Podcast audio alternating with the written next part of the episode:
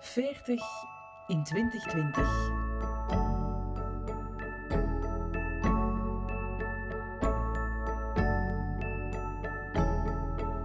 Ik ben Lotte.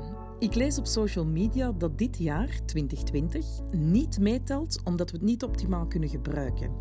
Dat is een goeie voor wie zijn leeftijd wil negeren. Maar voor mij telde mijn verjaardag op 7 april 2020 wel mee. Want ik ben graag en zelfs een beetje fier 40 geworden. Al is het inderdaad verbazend hè, hoe het coronagedoe nu al een half jaar ons leven beheerst. Ons Via Via reiscafé Marrakesh is nog steeds niet open. En mijn fysieke bubbel die beperkt zich tot mijn man en mijn zoontje.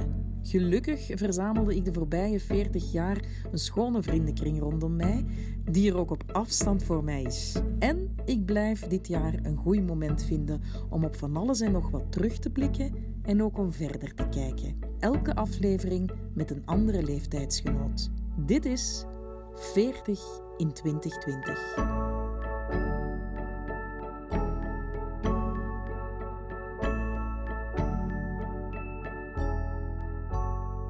Ik ben Katrien.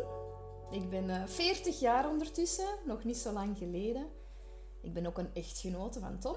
Ik ben een mama van twee kindjes, Lou en Sis, 4 en 8 jaar.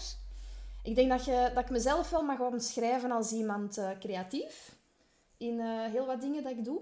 Um, dat gaat over mijn werk, dat gaat zelfs over uh, mijn kledingstijl. Ik denk ook mijn manier van koken en dergelijke. Zo, dat ik toch altijd met een, een creatieve slag daaraan begin. Um, ik ben iemand ordelijk. Misschien ook een beetje te ordelijk soms. En ik probeer mij ook wel wat in te zetten voor goede dingen. Dingen die zin hebben. Uh, duurzame projecten en dergelijke. Zeker op mijn werk dan. ik vind dat nuttig. Um, en ik probeer ook vaak ook te streven naar ja, naar perfectie zeker. En dat kan soms wat te ver gaan met mij. Um, maar bon, ik denk dat dat in een notendop wel is wie dat ik wel ben. Je zegt, ik ben echtgenoot van Tom. Um, dat is eigenlijk op zich ook al een heel schoon liefdesverhaal. Hè? Ja, denk het wel. Dat is ook een hele schone man trouwens. Ik weet niet, hè. Je, kent hem, hè. um, is, uh, Tom was uh, een van mijn eerste liefjes, denk ik. Toen dat wij uh, 14 en 15 jaar waren. Hij is één jaar jonger dan ik. Dus hij is nog geen 40, maar het komt eraan. um, en dat was ja, zo drie maanden prille liefde, hè, puberliefde. En dan heeft hij mij keihard gedumpt. En dan was ik daar een paar jaar niet goed van, denk ik. was ik eigenlijk altijd boos op hem. En onze wegen zijn eigenlijk ook een beetje uh, de andere kant uitgegaan toen in die periode, uh, toen wij jonger waren. We hebben elkaar toen 15 jaar niet gezien, niet gehoord. En dan woonde ik in Brussel. En dan zo toch, uh, ja, het was via Facebook denk ik, zo toch wel eens wat, terug wat berichtjes naar elkaar beginnen versturen. En dan werkte hij toen in Italië, drie maanden per jaar. En hij zat daar. En hij is toch een weekend teruggekomen naar België. En hij stond voor mijn deur en hij zei, binnen kieken. En het was boom. en sindsdien is alles heel snel gegaan. Uh, dus we zijn heel snel gaan samenwonen. Ik was ook toen, hè, dat is tien jaar geleden, ik was toen het jaar dat ik dertig ging worden, wat voor mij ook dan wel een heel groot schakeljaar was, vond ik. Uh, want eindelijk kon ik zo wel terug geloven in liefde en mij settelen. En ik was altijd aan het twijfelen van, wil ik ooit wel kinderen op deze wereld zo groot brengen? En hij heeft mij er allemaal zo ja, doen in geloven dat dat wel kon. Met hem was het allemaal zo logisch dat we dat gingen doen, dus dat was er ook allemaal redelijk snel. Dit is Katrien Molenbergs. Ze stelde zichzelf net al goed aan je voor, inclusief dat schoonliefdesverhaal. Maar ik vertel er graag nog bij dat Katrien 14 jaar in de muzieksector werkte. Eerst bij Poppunt en nadien voor de concertzaal AB. Na een korte professionele zoektocht werkt ze nu in de modesector, bij IVOC, een opleidingscentrum voor de confectie en mode in België, waar ze een jongerenproject en een duurzaamheidsproject rond upcycling in goede banen leidt. Dat Katrien in die modesector terechtkomt, is eigenlijk wel logisch, gezien haar passie voor fashion. En wat ik het liefst van al nog vertel, is dat Katrien ook zelf creëert en zelf achter de naaimachine kruipt. Maar je hoeft er niet te bescheiden over te zijn, Katrien. Moeilijk, moeilijk. Het is hobbymatig gestart, maar je hebt toch verschillende opleidingen gevolgd. Um, Klopt. En je hebt een eigen label. Ja, ja, het is nu een beetje op de achtergrond geduwd, omdat ik nu sinds een jaar terug aan het werk ben en dat dat ook wel terug even ritme zoeken was. Maar het is inderdaad wel zo dat ik uh, retouché um, uit de grond heb gestampt om uh, van oude kleding nieuwe dingen te maken. Maar ook vooral denk ik over uh, om een beetje bewustzijn te creëren bij mensen dat dat wel gaat. We, kopen zo vaak zoveel dingen en we smijten het allemaal zo hard weg. Um, maar er, zijn, allee, er, er, staan nog zoveel meer opties om iets te doen met kledingstukken die in je kast hangen en waar je niks meer mee doet.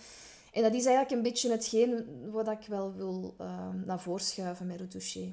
Jullie nemen eigenlijk alle twee ook wel uh, professioneel wat, wat risico's. Um, Tom heeft zijn job opgezegd, jij hebt je job opgezegd. Jullie, allee, ondertussen heb je alle twee uh, een andere job, Thomas zelfstandige. Is dat een zoektocht die jullie een beetje samen hebben gedaan? Ik denk, dat, ik denk dat dat gewoon eigenlijk gewoon samen is gekomen. Um, onbewust. En, en dat we daar gewoon ja, verplicht onze weg moesten inzoeken. Ik ben vooral, wat ik daar wil over zeggen, heel dankbaar dat ik de kans krijg om halftijds te werken. Um, ik voel dat ik dat wel nodig heb en ik wil dat op termijn dan wel terug combineren om zelf mijn AI-project, mijn retouché, verder uit te werken. Maar nu dat de kinderen zo klein zijn geweest, ben ik echt super dankbaar dat ik wel die tijd heb gehad. Want anders dan stond alles nog tien keer zo hard op stelten hier, denk ik. Um, Tom werkt veel, werkt lange dagen, werkt ook in het weekend. Hij is barbier, hè, voor de duidelijkheid. Ja, ja hij, heeft een barbershop, uh, klopt, um, in Mechelen, die supergoed draait. Hij is zo een beetje, in mijn ogen, zo een bekende Mechelaar aan worden. Wat wel grappig is als je ermee over straat loopt. Je komt altijd wel iemand tegen. Um, maar bon, ik ben daar wel dankbaar voor. En hij werkt ook super hard gewoon om ons uh, ja, te kunnen onderhouden. Hè. Um, dus nu zitten wij wel zo ergens op een punt van, ja, die puzzel klopt wel. Al hebben we iets te weinig tijd, gewoon echt puur voor elkaar. Maar nu dat de kinderen groter zijn aan het worden, hoop ik dat dat wel iets beter gaat worden. Ja, want dat is, dat is toch echt wel een frappante constante. Hè? Ik hoor dat van zoveel mensen van... Ja, je hebt geen tijd meer voor elkaar. Waarom doen we onszelf dat toch aan? Ja, ik weet dat ook niet, Lotte. Kunnen we nog terug? Nee, we terug. nee, maar dat is, dat is, dat is zot. En iedereen kan u zo hard verwittigen van... Uh, weet toch waar dat aan begint? Maar ja, dat is het grootste cliché. Dat is gewoon zo... Maar je doet dat ook wel gewoon. Hè. Die, die laatste... Allee, mijn dochter is acht. Die laatste acht jaar zijn voorbij gevlogen. Hè. Je staat daar niet bij stil. Je doet dat gewoon. Je bent mama. Je ziet die graag. Je doet dat. Punt. Katrien en ik werden echt goede vriendinnen zo rond ons 25ste. Uh, laten we zeggen dat het hobbelig liefdespad dat we toen elk bewandelden een verbindende factor was. en dat door toffe uitstapjes en reisjes, zoveel lekkere avondjes op restaurant en massaal veel concerten onze band alleen maar sterker werd. Katrien is de meter van mijn zoon Nizar en ook dat meterschap pakt ze creatief aan. Want met een gepersonaliseerd tutdoekje en de coole handgemaakte outfits is Nizar nog schattiger. In deze 40 in 2020 met Katrien babbelen we over de impact van haar perfectionisme, over intensief sporten en over de tattoo ter ere van haar papa. Lief en leed hebben we al gedeeld. Met um, een heel onverwacht dieptepunt ook op 11 eh, september 2006. Ja, dat is nog altijd een, een heel zwaar moment. Dat is het moment dat je papa is gestorven. Hè? Klopt, ja. Exact vijf jaar na de, de Twin Towers. Hè. Dat is ook zo raar dat je daar altijd aan denkt, want dat heeft er helemaal niks mee te maken. Maar dat was zo'n zware dag precies. Dat werd dan zo herdacht op alle mogelijke, ja, in alle media en dergelijke. En dan s'avonds krijg ineens een telefoon en uh, de wereld zakt gewoon uh, weg onder je voeten. Hè. Ik ben echt letterlijk neergevallen super onverwachts op die moment. Maar hoe meer dat je erover nadenkt, en het is nu al hè, zo lang geleden, wisten we gewoon wel dat die moment daar ging aankomen. Mijn papa is toen inderdaad gestorven ehm, aan een hartaderbreuk. Dat was op 20 seconden was dat gedaan. Eh, ik denk niet dat hij daar veel van gemerkt heeft. Ehm, dus hij heeft hopelijk, dat weet je natuurlijk niet, ook geen pijn gehad. Ehm, maar ik denk dat hij wel al heel wat maanden zich heel slecht voelde. En um, ja, door het feit dat hem ook zichzelf niet wou laten behandelen en niet naar de dokter wou gaan, kan dat ook niet blijven duren, denk ik. Hè. Um, hij was dat weekend op, uh, op reis met mijn mama naar Duitsland met een mobiloom. Ik denk dat ze net twee of drie jaar een mobiloom hadden. Ze hadden ook net een scooter gekocht om erachterop te hangen. Eh, ze zaten eh, op een mooie camping ehm, in het najaar, niet veel volk. Ehm, de kinderen waren ondertussen al een paar jaar de deur uit. Jij en je zus dus? Ja, mijn zus en ik waren al weg. en toen hebben die eigenlijk, want ik heb een hele turbulente relatie gehad met mijn vader. en die zijn wel zo'n beetje terug tot rust gekomen. Sinds dat de kinderen het huis uit zijn gegaan, hebben mijn mama en mijn papa zich ook wel een beetje teruggevonden ik heb mijn relatie al goed hè, met mijn papa het laatste jaar ook wel wat terug kunnen... Uh, zo de, de, de plooien wat, wat, wat plat ge... Allee, Glad gestreken. Ja, plat gestreken. ik heb er toen zelfs ook een radiodocumentaire over gemaakt hè, op Trits. Um, dus ja, ergens was dat allemaal zo wel precies een mooi einde of zo. Dus dat was dan wel oké. maar het was zo drastisch. Dat was... Uh, dat heeft mij echt heel erg doen nadenken over het einde van het leven en het ouder worden. Toen ik 40 werd, een paar weken geleden, ook zo van... Alleen, mijn papa was 56. Dat is binnen 16 jaar, hè? Dat is twee keer niks, hè? Dat is veel... Allee, dat, dat, dat, dat, dat, daar krijg ik echt kriebels van. Als ik daarover denk, dat binnen 16 jaar mijn leven misschien zou gedaan zijn. Allee, dat is kei raar. Dus dat was veel te jong. Ehm, en ik ben um, sindsdien zo dicht bij mijn mama en mijn zus gegroeid. Wij zijn, ja, maar neemt er één van die twee weg, ja, ja dat gaat gewoon niet. Nee, ik zou echt niet weten hoe ik dat zou moeten doen. Je zegt, het was een uh, heel turbulente tijd die je had gehad met uw vader. Ja, en dan gebeurt dat en dan wordt die meteen weggerukt. Um, dat lijkt mij nog lastiger om te rouwen of zo. Ik weet niet hoe dat ik dat... Dat is heel erg dubbel. Ik heb, ik, ik heb daar ook al heel vaak over nagedacht, want ik ben zo vaak zo boos geweest op die man. Hè. Ook tegenover hoe dat hij deed tegenover mijn mama en zo. En tegenover ons en in onze puberteit. En dat, dat was allemaal niet echt oké. Maar langs de andere kant is dat wel uw vader. En die laatste jaren waren dan ook wel terug wat beter. En ik zag ook wel dat mijn mama wel gelukkiger werd. Dus ja, dan... Ja, dat is echt dat is een raadsel wat ik eigenlijk nog altijd niet uit ben. Van, van hoe moet ik mij daar nu mee voelen? Ja, ik ben iemand die ook wel misschien een beetje te veel leeft in het verleden. Van alles wat er is gebeurd heeft mij wel gemaakt zodat ik nu ben of zo. En ja, dat, je sleurt dat allemaal wel mee. Dus dat is een heel raar proces geweest. Dat klopt.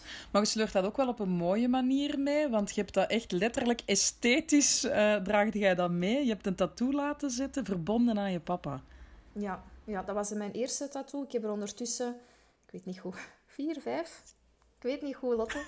um, maar dat was wel mijn eerste tattoo. Uh, er hangt een, ja, toch wel een mooi verhaal aan op de dag van de begrafenis. We hadden een kaartje laten maken, het doodskaartje um, had een veertje een mooi pluimig veertje uh, op het doodskaartje. En op de dag van de begrafenis zaten, was al het volk weg. En mijn mama, mijn zus en ik zaten nog in ons ouderlijk huis in Hoven. En de achterdeur stond open, wat toch redelijk ver weg was van de plaats waar dat wij zaten in de living. En er komt gewoon ineens zo'n heel pluizig veertje binnenwaaien. Dat echt, ja... Wij hebben dat veertje nog altijd, trouwens. Mijn mama heeft daar een heel mooi doosje voor gekocht. Ehm, ja, dat is iets dat je... Ja, dat je nu gelooft, dat je daar nu in gelooft of niet. Maar bij ons was dat gewoon een signaal van... Ons papa is daar. En, en nu, zelfs mijn kinderen weten dat, hè. Die, er, er, er, dwarrelen wel zo eens een keer wat veertjes rond buiten of zelfs binnen. En dan zeggen ze, hier mama, het veertje van opa Jan. En dat veertje heb ik een hartje erin verwerkt laten tatoeëren op mijn pols. Ik, ik vind dat knap dat je dat doet. En aan de andere kant denk ik, je ziet dat elke dag. Elk moment zie je dat, Katrien. Ja, dat is heel raar. Ja, ja, ik heb er nog, hè. En dat is maar een kleintje, hè. Ik heb er een paar grotere, hè. Allee, tattoos, ja. Oké, maar met zo'n met zo'n betekenis... En ah, zo'n zware, ja, zware lading eigenlijk, ja. Nee, ik ben daar fier op. Ik ben daar echt fier op. Dat ik vind dat, dat is iets een stukje van ons gezin dat, dat mee moet. Ik, ik, kijk, het is niet dat ik elke keer als ik daarnaar kijk, dat ik tranen in mijn ogen krijg. Hè. Dat, is, dat heeft rust gevonden. Hè. En dat past gewoon bij mij. Dat, dat, dat hoort gewoon bij mijn lijf, denk ik. Ja. Ik denk dat dat een keerpunt is geweest, die, uh, die periode in 2006. Ik denk dat je altijd wel een beetje een huismus was, als ik dat zo mag zeggen. Absoluut. Maar ik denk dat je toen nog veel meer uh, een gezinspersoon uh, bent geworden, een familiepersoon bent geworden. Hè? Ja. Is er zo nog een ander moment dat je zegt van, ja, dat is voor mij echt een keerpunt geweest in mijn leven? Ja, ik denk eigenlijk vooral als ik Tom heb leren kennen. Um, omdat hij toch wel meer heeft gezorgd voor zo terug... Dat ik, ja, ben nooit helemaal rustig, denk ik, in mijn leven. Maar hij heeft mij toch wel een beetje terug... De, mijn rust terug laten vinden. Zo. En, en het gevoel van... Het kan wel om uh, iemand te vertrouwen. En iemand die mij graag ziet. Dat klopt. Die ziet mij zo graag. En ik moet dat niet vragen. Ik zie dat. Die, in alles wat jij doet, zie ik dat. En dat is iets wat ik wel een lange tijd heb gemist. Ook misschien omdat ik niet altijd het, juiste voorbeeld heb gehad thuis. Um, maar Tom blijft mij er tot op de dag van vandaag wel van overtuigen dat dat wel kan. Um, dus wij zijn een van de misschien iets weinige, allee, weinige koppels in mijn omgeving die nog wel staande blijft. En, en, en pas op, wij moeten er ook af en toe voor vechten. Hè? Want je hoort mij soms ook wel eens hè, dat, dat, dat ik zaag over het een of het ander. Maar ik denk dat dat uh, wel normaal is. Um, ja, ik denk dat dat ook zoiets typisch is van onze generatie. Hè? Dat wij um, als man en als vrouw, niet enkel als vrouw denk ik, nog wel iets meer streven naar ons eigen geluk. En er gewoon wat meer drastisch in willen beslissen. Dus als we het niet voelen bij de ene persoon, en ook al zijn er kinderen bij, dan, dan gaat dat naar... Nee, dan, dan, dan, probeer het geluk op een andere manier te zoeken. Ik heb daar geen oordeel over, want ik vind ook wel dat dat moet kunnen. Um, je moet echt niet, allez, zoals mijn mama eigenlijk te lang ongelukkig is gebleven in haar relatie, dat zou ik zelf niet willen.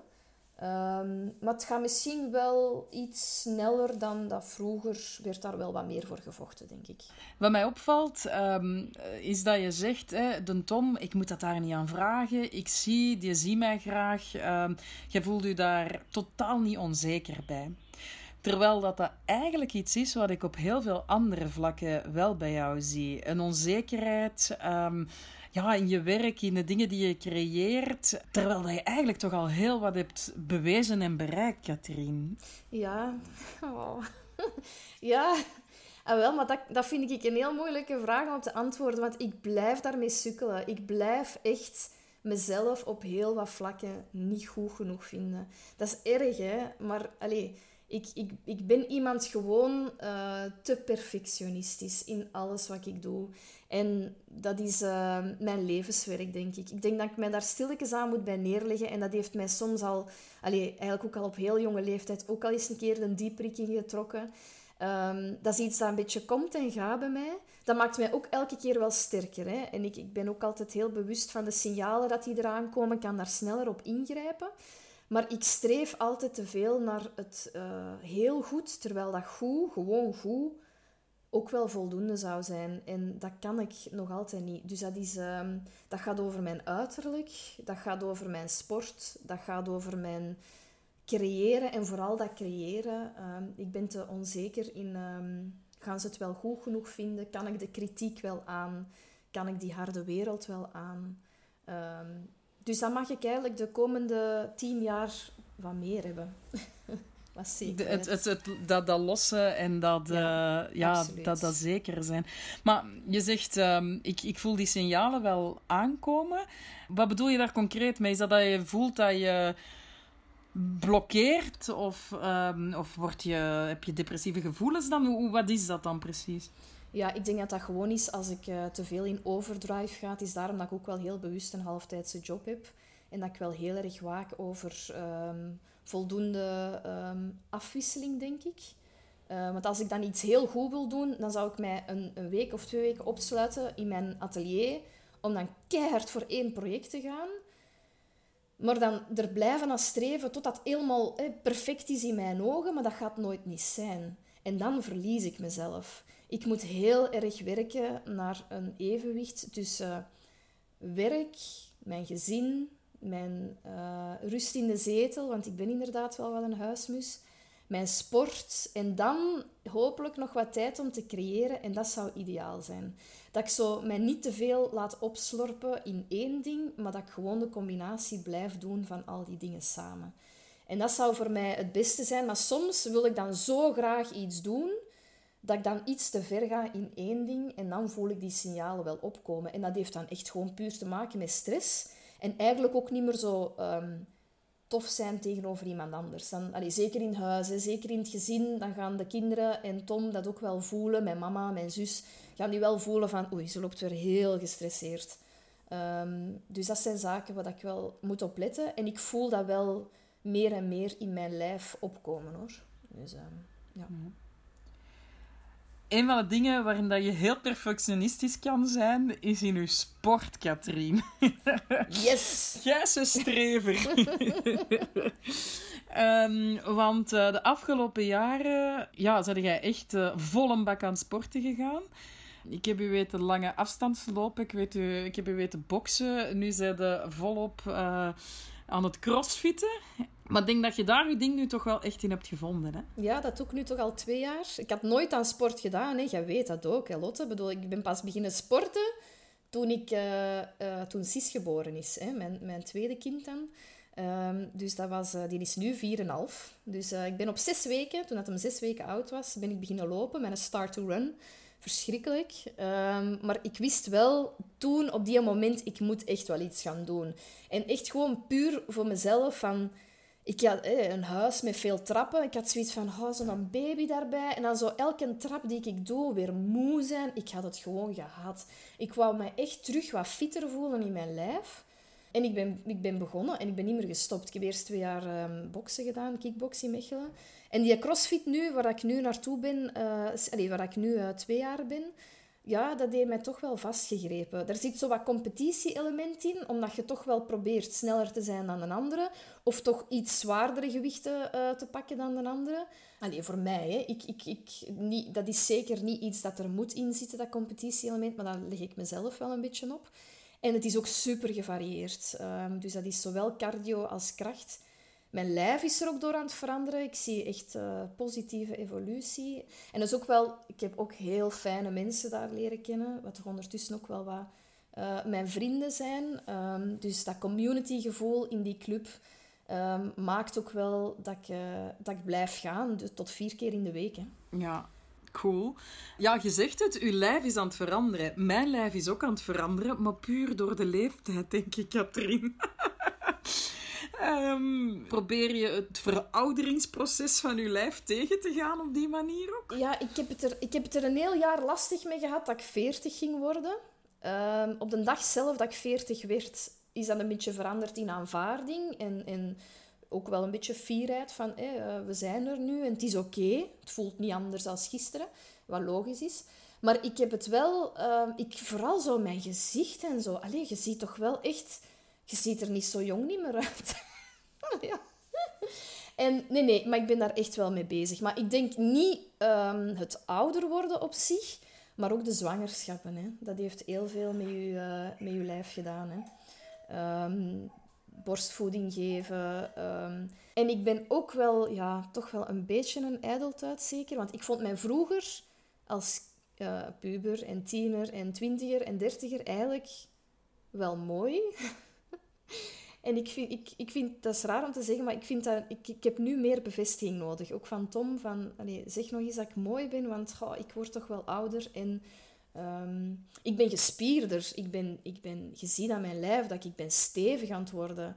Dus dat is ook wel heel tof. Maar ik ben daar echt wel mee bezig. Ja. Um, ja. Terwijl ik het heel mooi vind, en dat hoor je toch nog van heel veel mensen dan uh, een vrouw van 40, die, wordt die wordt alleen maar schoner. Er zit veel meer karakter in, dat is allee, ook in dat lijf. Uh, en ik denk als je er dan nog zo bewust mee bezig bent, dat je, dat je echt kunt stralen op zo'n manier dan toch. Ja, ik, ik heb dat niet helemaal. Dat is, ja, sorry dat ik dat zeg, maar ik heb dat niet helemaal. Nee, dus je moet je niet excuseren. Nee, ik, uh, dat is ook zoiets wat dat, allee, ja, in al mijn, mijn reeks van, van, van dingen waar ik wel best onzeker in ben, is dat ook wel iets wat erbij hoort. Ik, ik, uh, ik zal er altijd alweer naar streven om um, ja, het, uh, het, het aanvaarden of zo, of, of uh, mezelf wel mooi te vinden. Want ik vind dat wel belangrijk, jezelf mooi vinden. Hè? Allee, ik, je bent wel een vrouw, ik ben super graag een vrouw. Ik, ik, voel me wel fier dat ik een vrouw ben. Maar ik, ik, ik ben niet altijd even tevreden uh, met hoe ik eruit zie of wat er inderdaad verandert met de ouderdom. Ja. ja. Ik ga nu voor jou een heel moeilijke vraag stellen, Katrien, maar het is eigenlijk een heel simpele vraag. Oh nee. Waar ben jij fier op? Ik ben wel fier op het feit dat, dat we er wel staan als gezin, denk ik.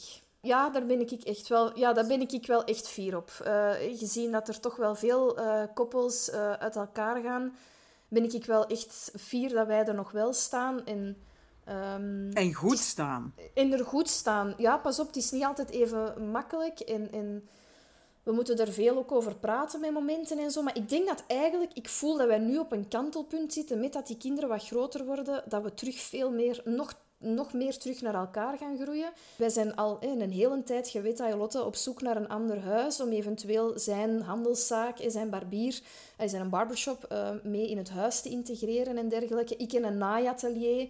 Dat zijn zo een beetje onze toekomstplannen voor de komende jaren. Er kijk ik keihard naar uit. En als ik niet zou fier zijn over ons gezin, zou ik dat ook niet doen. Dan, dan maakt je die plannen ook niet. Dus daar denk ik dat ik op dit moment wel het meest fier op ben. Die plek, een huis, dat wens ik u echt super hard toe. Merci. Maar ik ben ook zo vrij om te vragen wat dat jij mij toewenst. Van alles, Lotte. nee, ik, ik, ik wens eigenlijk, maar dat is heel specifiek op de situatie waar dat jullie nu in zitten. Hè, maar Oh, ik, ik zou zo graag hebben dat je eindelijk kunt zeggen aan mij van we gaan dan opengaan met, via, met de Via Via. En de geruststelling dat daar toeristen naartoe gaan gaan. Want op dit moment, dat lijkt precies alsof dat nog heel lang gaat duren of zo. Um, dus ik wil gewoon... Allee, jullie hadden er een supermooi plan uh, neergezet dat dat gewoon in orde komt. Ik ben ervan overtuigd dat die Via Via er eh, puur qua verbouwingen en restauraties super tof gaat uitzien. Um, jij gaat dat daar ook heel goed leiden, denk ik. Je bent een supergoeie gastvrouw, altijd al geweest. Dat is je sterkte, laat dat naar boven komen als je eenmaal mensen ontvangt daar. Maar je moet gewoon kunnen starten. Hè? En ik denk dat dat uh, hetgeen is wat ik je op dit moment het meeste um, gun.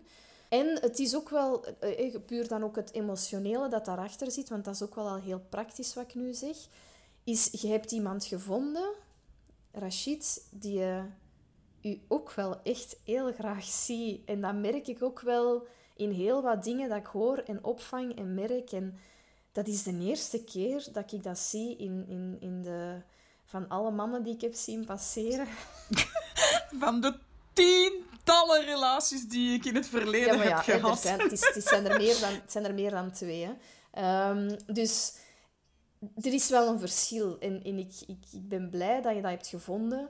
En dat jullie er ook gewoon voor blijven gaan. En dat jullie vooral blijven zoeken naar hetgeen wat dat jullie heeft samengebracht. En ook al hè, is dat in al dat praktische, in die drukte van dat huishouden, en die baby, en die Nisa die groter wordt, en die zaak gaat dat waarschijnlijk op de achtergrond geduwd worden. Probeert er ergens wel op tijd en stond tijd voor te maken om um, dat toch nog die dingen samen te kunnen doen. En dat dat gewoon um, ja, de komende jaren zo kan blijven. Ja, dank je. Merci om te babbelen over uh, hoe jij je voelt als veertiger in 2020. Heel graag gedaan, Lotte.